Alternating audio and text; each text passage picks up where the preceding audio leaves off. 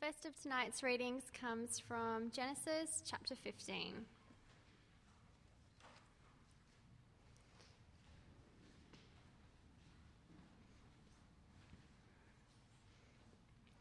After this, the word of the Lord came to Abram in a vision. Do not be afraid, Abram. I am your shield, your very great reward. But Abram said, O sovereign Lord, what can you give me since I remain childless, and the one who will inherit my estate is Eliezer of Damascus?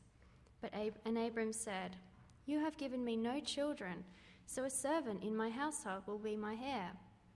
Then the word of the Lord came to him This man will not be your heir, but a son coming from your own body will be your heir.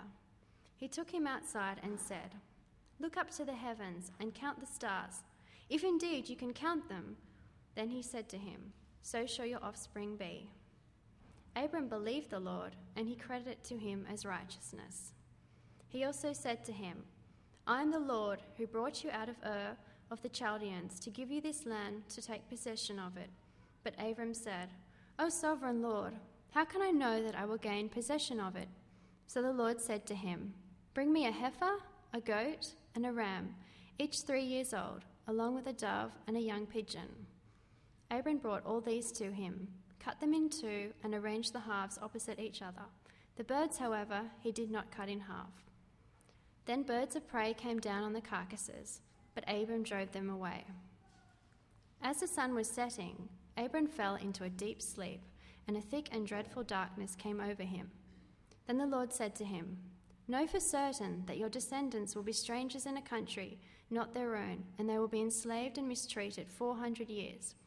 But I will punish the nation they serve as slaves, and afterward they will come out with great possessions. You, however, will go to your fathers in peace and be buried at a good old age. In the fourth generation, your descendants will come back here, for the sin of the Amorites has not yet reached its full measure. When the sun had set and darkness had fallen, a smoking firepot with a blazing torch appeared and passed between the pieces. On that day, the Lord made a covenant with Abram and said, To your descendants I give this land from the river of Egypt to the great river, the Euphrates, the land of the Kenites, Kenizzites, Cadmonites, Hittites, Perizzites, Rephaites, Amorites, Canaanites, Girgashites, and. Jebusites. The second of tonight's readings is from uh, Romans chapter 4, verse 18.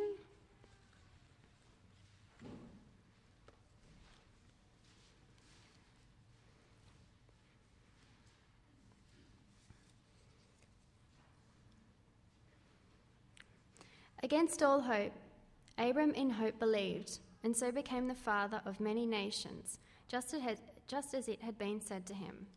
So shall your offspring be. Without weakening in his faith, he faced the fact that his body was as good as dead, since he was about a hundred years old, and that Sarah's womb was also dead. Yet he did not waver through unbelief regarding the promise of God, but was strengthened in his faith and gave glory to God, being, being fully persuaded that God had power to do what he had promised. This is why it was credited to him as righteousness. The words it was credited to him were written not for him alone, but also for us, to whom God will credit righteousness, for us who believe in him who raised Jesus our Lord from the dead. He was delivered over to death for our sins and was raised to life for our justification.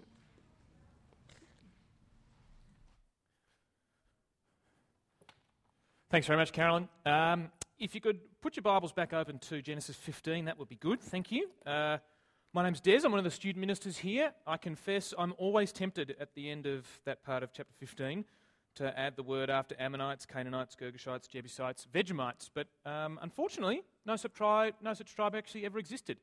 Um, you know, that's how that goes. Um, I want to tell you an old saying. There are three kinds of people in the world those who can count and those who can't. Tough crowd. It is, it is definitely a lame joke. And you could be forgiven for wondering what it has to do with tonight's passage. Well, I will tell you, but only in about 15 minutes. In the meantime, I want to tell you that we are starting tonight a new series on Genesis 12 to 50. Now, if you've been coming here for a little while, you'll understand that this actually comes on the back of another series that we finished just a couple of weeks ago on the first 11, well, actually, the first 12 chapters of Genesis. Now, Genesis is a great place to start in the Bible, it's a great beginning.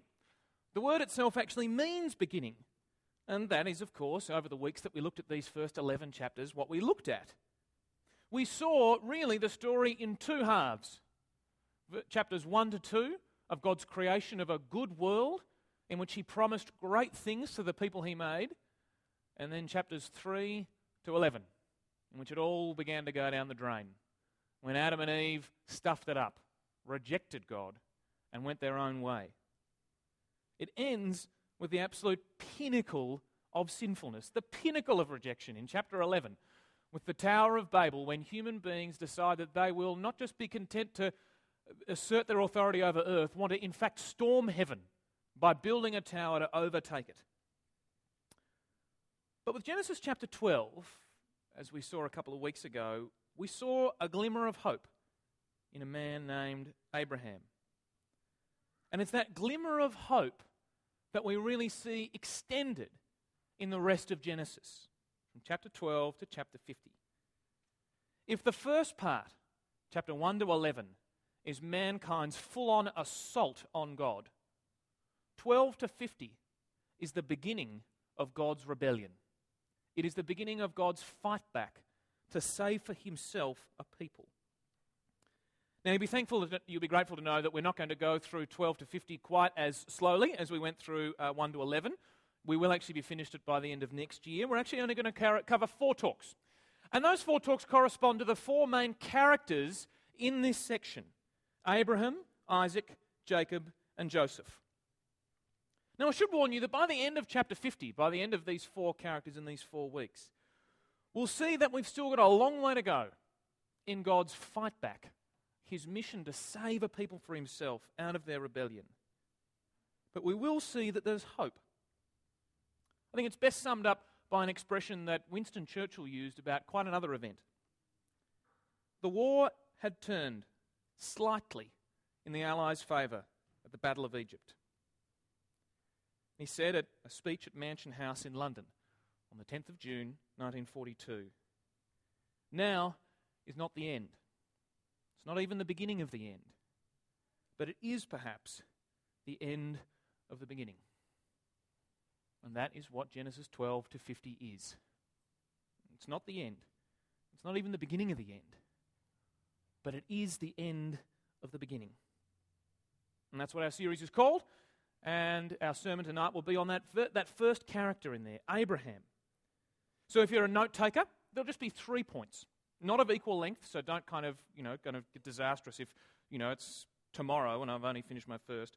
Well, it won't be that long. Uh, three points Abraham, Jesus, and us. So, first of all, Abraham.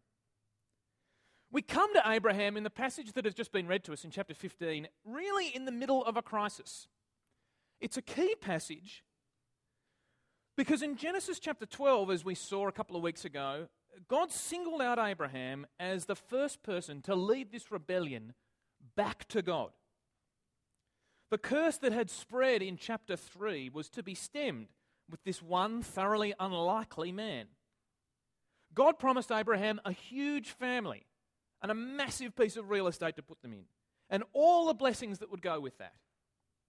And Abraham trusted him, if you remember that passage, and he went off into that country, Canaan.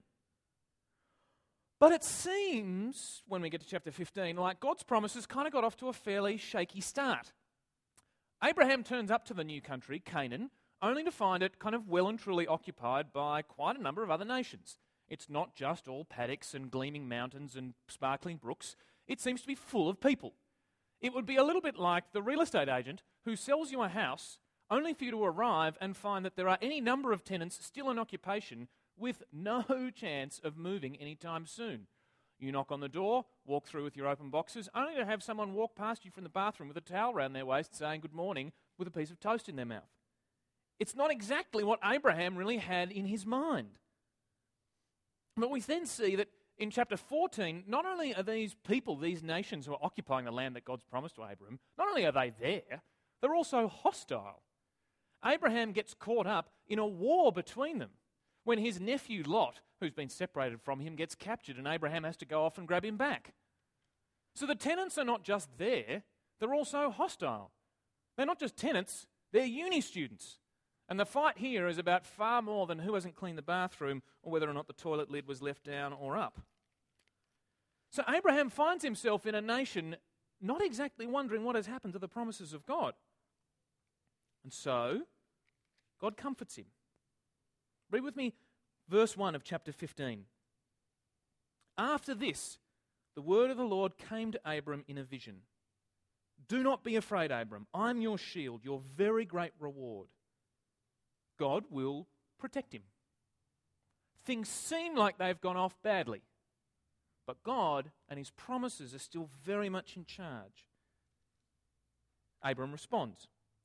Verse 2 But Abram said, O sovereign Lord, what can you give me since I remain childless? And the one who will inherit my estate is Eliezer of Damascus. And Abram said, You've given me no children so a servant in my household will be my heir. He complains that because he has no kids, he won't have any lineage, and a servant will inherit the things that he leaves behind. Now, in some ways, it seems kind of odd, doesn't it? God says he'll protect Abraham personally from suffering, and Abraham complains that he doesn't have any kids. They seem to be talking at kind of cross purposes. Like, why is he mentioning kids when God's just promised to protect him. God's promised to give him life. But to understand it, you need to enter into the thought world of a person like Abraham, living at the time he does, knowing only the little bit about the universe that God has revealed to him. You see, for Abraham to truly live, to truly have blessing, is to have children, to establish a line, to have a legacy, to have the nation not just for himself, but for a generation that spring from him. For him to just have safety is nothing. For him to have life is for his family and their families and their families to take hold of the land that God has promised him. And that's the point. God has promised him with kids. And so Abram calls God out on that promise. And so God answers. He reassures him there in verses 4 to 5. Then the word of the Lord came to him this man, Eliezer, will not be your heir, but a son coming from your own body will be your heir. He took him outside and said, Look up at the heavens and count the stars, if indeed you can count them. Then he said to him, So shall your offspring be. It's a big call. Far from being childless and having to, you know, give his inheritance to the hired help, Abraham is going to have a family so great that the stars in the night sky don't outnumber it. Bear in mind what a night sky looks like in a world with no streetlights. I don't know if you've ever actually been out into a farm or something like that and looked up at the sky on a clear, crisp night and been astonished at how many and varied the galaxies are. Seeming so close, you can almost reach up a hand and pluck one down. It's so different to us who live here in Sydney if Abraham had lived here in Sydney and God had promised him all descendants like all the stars in the night sky, you can imagine Abraham going, What, four? And a helicopter? No, this is a vast array. And it's a vast promise given whom Abraham is. He's not exactly a spring chicken anymore. He's about 75 at this stage, and by the time he actually finally has his son, Isaac, in chapter 22, he's pushing 100, as is Sarah. When they have a combined birthday party, it's not a birthday party, it's a bicentenary. They are hardly the greatest, they're hardly the greatest people who you would expect to have a nation like this, and yet that is what God promises him. Now, you'd have every right to think at this point, because of that, that Abraham would just go, You must be out of your mind. And yet, look at verse 6. And it really is the crux of this passage. Verse 6 Abram believed the Lord, and he credited it to him as righteousness. Let me read that verse to you again because I honestly think it is one of the most important in the Old Testament. Abram believed the Lord, and he credited to him as righteousness. Abram believed God. He trusted him when he gave him that promise. And God, in turn, credited that to him as righteousness. Now, what does that mean? It's vital that we understand what it means because it's crucial to understanding Abraham's relationship with God and humanity's relationship with God. You see, it's funny, isn't it? Abram's trust of God is the exact opposite of Adam and Eve's relationship with him. You see, God had promised huge blessings to Adam and Eve. They had it right there in front of their eyeballs. The Garden of Eden, everything they could possibly have. The only thing they couldn't do was eat from the tree of the knowledge of good and evil. Everything else was theirs. If God's word was seen to be trustworthy, they only had to look around. And yet we see that at the very root of their sin is distrust. Let me read to you again, chapter 3, verses 4 to 6. The snake says to the woman, perched as she is by the tree, You'll not surely die, the serpent said to the woman. For God knows when you eat of it, that is the tree, your eyes will be opened and you will be like God, knowing good and evil. When the woman saw that the fruit of the tree was good for food and pleasing to the eye, and also desirable for gaining wisdom, she took some and ate it. She also gave some to her husband who was with her, and he ate it. They distrust God. He says, You can have this garden. It's fabulous. They say, God, you're a killjoy. I want that one. I don't believe you. And as a result of their unbelief and as, un- as a result of their distrust, they're cursed. They're no longer righteous in God's eyes because they failed and continue to fail to trust Him and they sin as a result. And so the way to become righteous again is naturally then to start trusting God, to treat God the way He should be treated, with trust. And so Abraham's faith is credited to him as righteousness. Now, note two really important things here when it comes to how Abraham is made right with God. First of all, when God starts this rescue mission for the world, he doesn't start with a guy who's already righteous, a guy who already loves him, a guy who seems to be particularly nice or particularly good or particularly upright. It seems from the, if we look over the first 11 chapters of Genesis, he would have a really hard time finding a guy like that. There just aren't any. And we're given almost no bi- biographical information about Abram. He just turns up. It would seem that he really is just a guy. And he certainly doesn't tell Abram that him getting this blessing is dependent upon him pulling up his socks, pulling himself up by his bootstraps, and then he'll have the land. No, he just tells him, I'm going to give this to you. And Abram trusts him. But secondly, and this is something that I think is just really important for us to understand. Whether you're a, a, Christian here or not a Christian, you're checking it out or whatever. The faith that Abraham shows is not a good work that he gets the land and the blessing in exchange for. I'll repeat that again.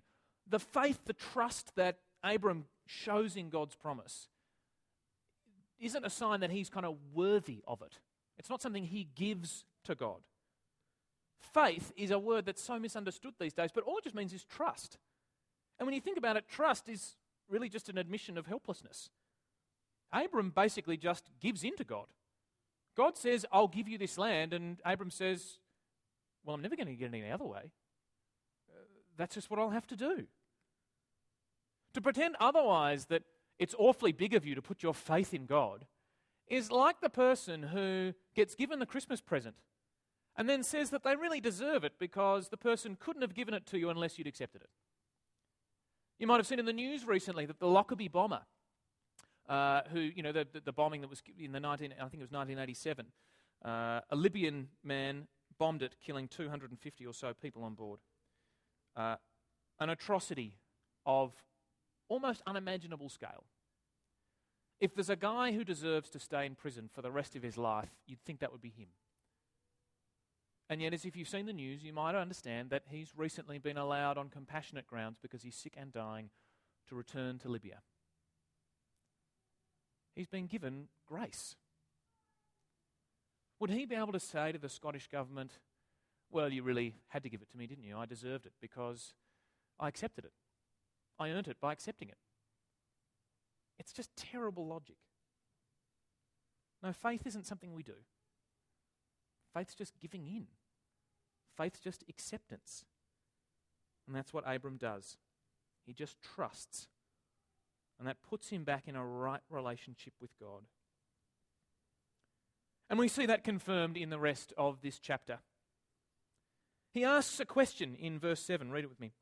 He also said to him, so Abram said this to God, I'm the Lord who brought you out of. Oh, no, sorry, God says this. He also said to him, I'm the Lord who brought you out of Ur of the Chaldeans to give you this land to take possession of it. But Abram said, O sovereign Lord, how can I know that I will gain possession of it?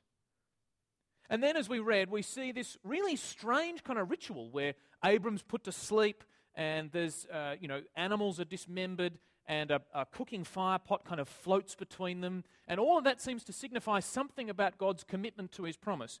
Because he says there in uh, verse 18, on that day the Lord made a covenant or a promise with Abram and said, To your descendants I give this land from the river of Egypt to the land, uh, to the great river, the Euphrates.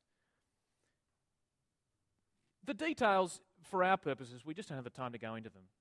It's basically a ceremony to show that God will, in fact, do what he said he's going to do. God has made a covenant, and he has a ceremony to show that. You'll notice that Abraham is actually totally passive in the whole thing. In fact, he couldn't be any more passive. He's unconscious. God promises through this elaborate ceremony to give to Abram the land that he's promised him. God promises to Abram a land. Abram trusts in that, and that's credited to him as righteousness. Abram trusts God, and so when he asks God for a sign, God says, Well, I'll give you another promise. I know that you take assurance from my promises, so I'll give you another.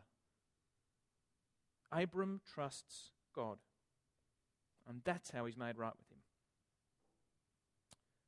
Well, I told you at the beginning of this sermon that uh, the joke would be explained in about 15 minutes. Well, it's been about 13 minutes, so you've still got two minutes to go.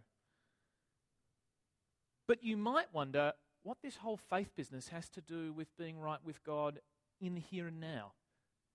Is it's all very well to say that a, a man living thousands of miles away, thousands of years ago, one day put his trust in God and that made him right before him. But what on earth does that have to do with us? Particularly given the fact that, if you know your Old Testament, for the rest of it, God seems to say that the way you're right with me is by obeying my commands, my law, doing the right thing, being righteous yourself. Faith doesn't seem to have much to do with it.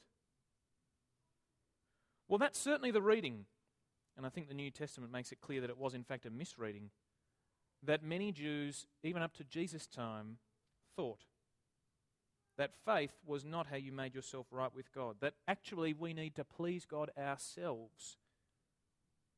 And yet, listen again, listen afresh with fresh ears to these words that the Apostle Paul says to the church in Rome. Because Abraham's model of how to be right with God is just as relevant today as it always was. Against all hope, verse 18 in chapter 4. Abraham, Abraham in hope believed and so became the father of many nations. Just as it had been said to him, so shall your offspring be. Without weakening in his faith, he faced the fact that his body was as good as dead since he was about a hundred years old, and that Sarah's womb was also dead. Yet he did not waver through unbelief regarding the promise of God, but was strengthened in his faith and gave glory to God, being fully persuaded that God had power to do what he had promised. This is why it was credited to him as righteousness. But those words are not just for Abraham. Look at verse 23. The words, it was credited to him, were written not for him alone, but also for us, to whom God will credit righteousness. For us who believe in him, who raised Jesus our Lord from the dead. He was delivered over to death for our sins and was raised to life for our justification. You see, the promise of God is exactly the same today as it was to Abraham, and yet so much fuller. Salvation and righteousness in God's eyes for Abraham was being given the land and many children. But we see, looking back, that that promise was all along pointing to a time when God would ultimately deal with sin, not overlooking it, but dealing with it decisively by sending his son Jesus, delivering him over to death for our sins, raising him for our justification, so we can be right with him. God knows full well there is nothing we can do to make ourselves right with him.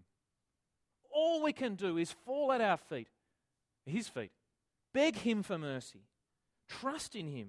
They're the same thing on the basis of what Jesus, his Son, has done for them. Jesus took the blame for us so we could be right with him. We could have Jesus' righteousness credited to us. There's nothing we can do to earn it. Scripture couldn't be more clear. We can only put our trust in the fact that God has promised, that He has done that. And those people who do it are right with God. So, as we close, how does that affect us? What difference does that make to us? Well, let me read to you a quote. Read you a quote from an author. He's probably one of my favourites, really. Maybe one of your favourites as well. A guy called C.S. Lewis. It's from an essay that he wrote in 1943 called Three Kinds of Men. It's a little bit of a long quote, but I assure you he can say in two minutes what I could say in an hour. And he says this, and this first line might be familiar to you. There are three kinds of people in the world. The first class is of those who live simply for their own sake and pleasure, regarding man and nature as so much raw material to be cut up into whatever shape may serve them. In the second class are those who acknowledge some other claim upon them the will of God, the categorical imperative, or the good of society and honestly try to pursue their own interests no further than this claim will allow. They try to surrender to the higher claim as much as it demands, like men paying a tax, but hope, like other taxpayers, that what is left over will be enough for them to live on. Their life is divided, like a soldier's or a schoolboy's life, into time on parade and off parade, in school and out of school. But the third class is of those who say, like St. Paul, that for them to live is Christ these people have got rid of the tiresome business of, uh, of adjusting the rival claims of self and God by the simple expedient of rejecting the claims of self altogether. The old egotistic wheel has been turned round, reconditioned, and made into a new thing. The will of Christ no longer limits theirs, it is theirs. All their time in belonging to Him belongs also to them, for they are His. And because there are three classes, any merely twofold division of the world into good and bad is disastrous. It overlooks the fact that the members of the second class, to which most of us belong, are always and necessarily unhappy. The tax which moral conscience levies on our desires does not, in fact, leave us enough to live on. As long as we are in this class, we must either feel guilt because we have not paid the tax or poverty because we have. The Christian doctrine that there is no salvation by works done according to the law is a fact of daily experience. Back or on we must go, but there is no going on simply by our own efforts. It's profound, and in my experience, just so true. And it puts the challenge, as I think Scripture puts the challenge to us tonight, of which type of person are we? Are you that first type of person that he mentions? Who all of this is just nonsense to. You don't feel the claim of God on your life at all. You feel no particular obligation to Him. You just live life, and that's what you do. The idea of whether salvation is by works or faith just doesn't matter to you because you don't even think you need to be saved at all. But don't you? Do you really live that free life that you say to yourself that you do? Or do you find yourself justifying yourself secretly, subconsciously? You find it difficult to have someone buy you dinner and not pay them back. You're offered that promotion, you know is going to be more and harder work, and a large part of you doesn't want to take it. But there is a strange, inexplicable part of you that feels driven to because of the success it will bring. You find yourself explaining a decision to your parents when you're only halfway through that you realize they didn't even ask you. You feel that pang of guilt when you walk past that homeless person, and you feel the guilt regardless of whether you give them money or not. Do you really live a life free of the need to justify yourself? Of course we don't. We always feel the need to justify ourselves to society, to our parents, to our friends. Do you really think you're free of that? No, you're not free of justification. You're just ju- trying to justify the wrong person. It's not your parents or society who will hold you accountable on the last day. It's God. And it's to God and with Him that you need to be counted righteous. If the cross teaches us anything, it teaches us that. But you might not be that kind of person. You might be the kind of person who understands full well that you need to do the right thing but just seem incapable of doing it. And you might be one of two kind of people in this class. On the one hand, you might be the kind of person who hears a sermon like tonight, who reads the words of the Bible like this, and is just frankly appalled. The fact that God will just forgive people because they trust in Him seems morally bankrupt. Doesn't that mean that really nasty people can go to heaven? Doesn't that mean that good people, pillars of society, who don't put their trust in Jesus might not go to heaven? Doesn't that mean, you say, as you push yourself towards the logical conclusion, that a murderer might be forgiven for his crimes? That the Lockerbie bomber might, if he puts his trust in Jesus, be forgiven, and yet his victim's not? That's outrageous, we say. And if you feel that, then that's absolutely right. It is outrageous. On the face of it, it seems totally unfair. And yet, when I analyze myself, when I feel those feelings myself, what is it about them that makes them seem so outrageous? With whom do I identify myself? The murderer or the innocent victim? Well, it's always the innocent victim, isn't it? It seems like such bad news for them. And yet, God says that that is a class to which we just do simply not belong. We are not innocent before them. There are no innocent people, not before God's eyes. That doesn't excuse the fact that people are sinned against. That's horrendous. Yet we are all sinners before God. And we can all be forgiven. You're actually a sinner. Salvation by faith is good news, outrageously good news. You might not be that kind of person. You might be the kind of person who, who really isn't offended by that, who's thrilled by that, who knows full well that, yes, salvation by faith is true, that it is right. And yet you still can't get out of the old habits. You always seem to find yourself having a bet each way. I do this all the time. I know in my head and on my better days in my heart that God has saved me only because I've given in to Him. And even that is nothing I can give, it's just me collapsing at His feet.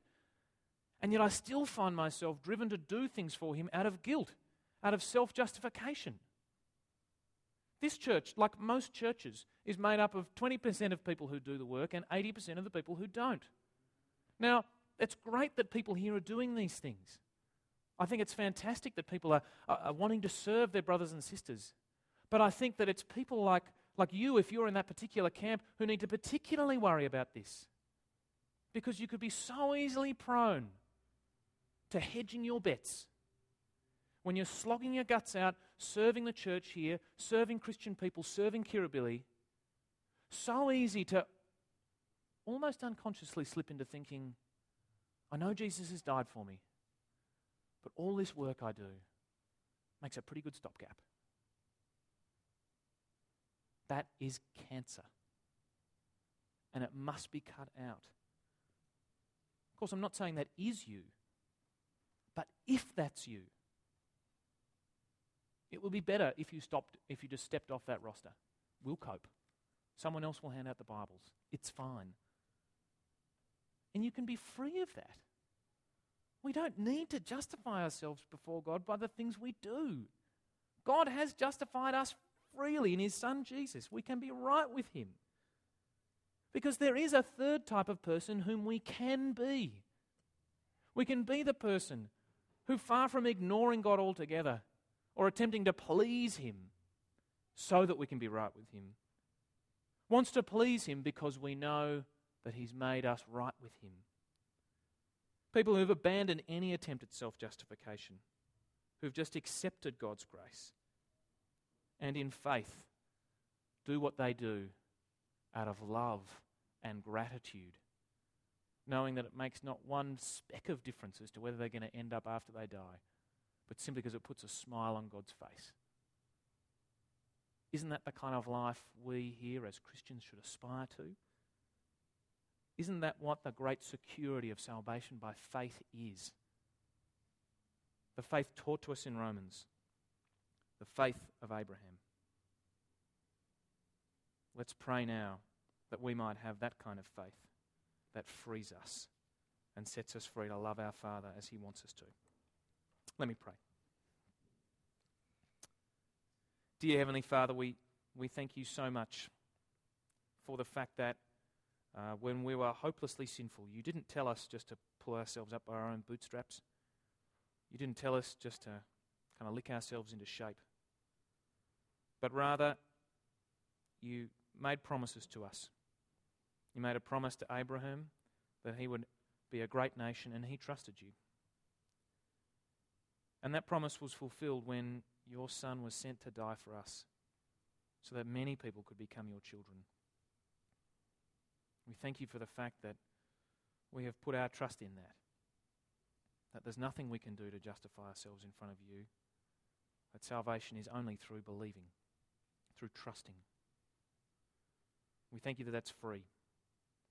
And we pray that we might live our lives in constant dependence upon you and in the light of that great truth. And we ask all these things for Jesus' sake, that he might look wondrous in all the universe. Amen.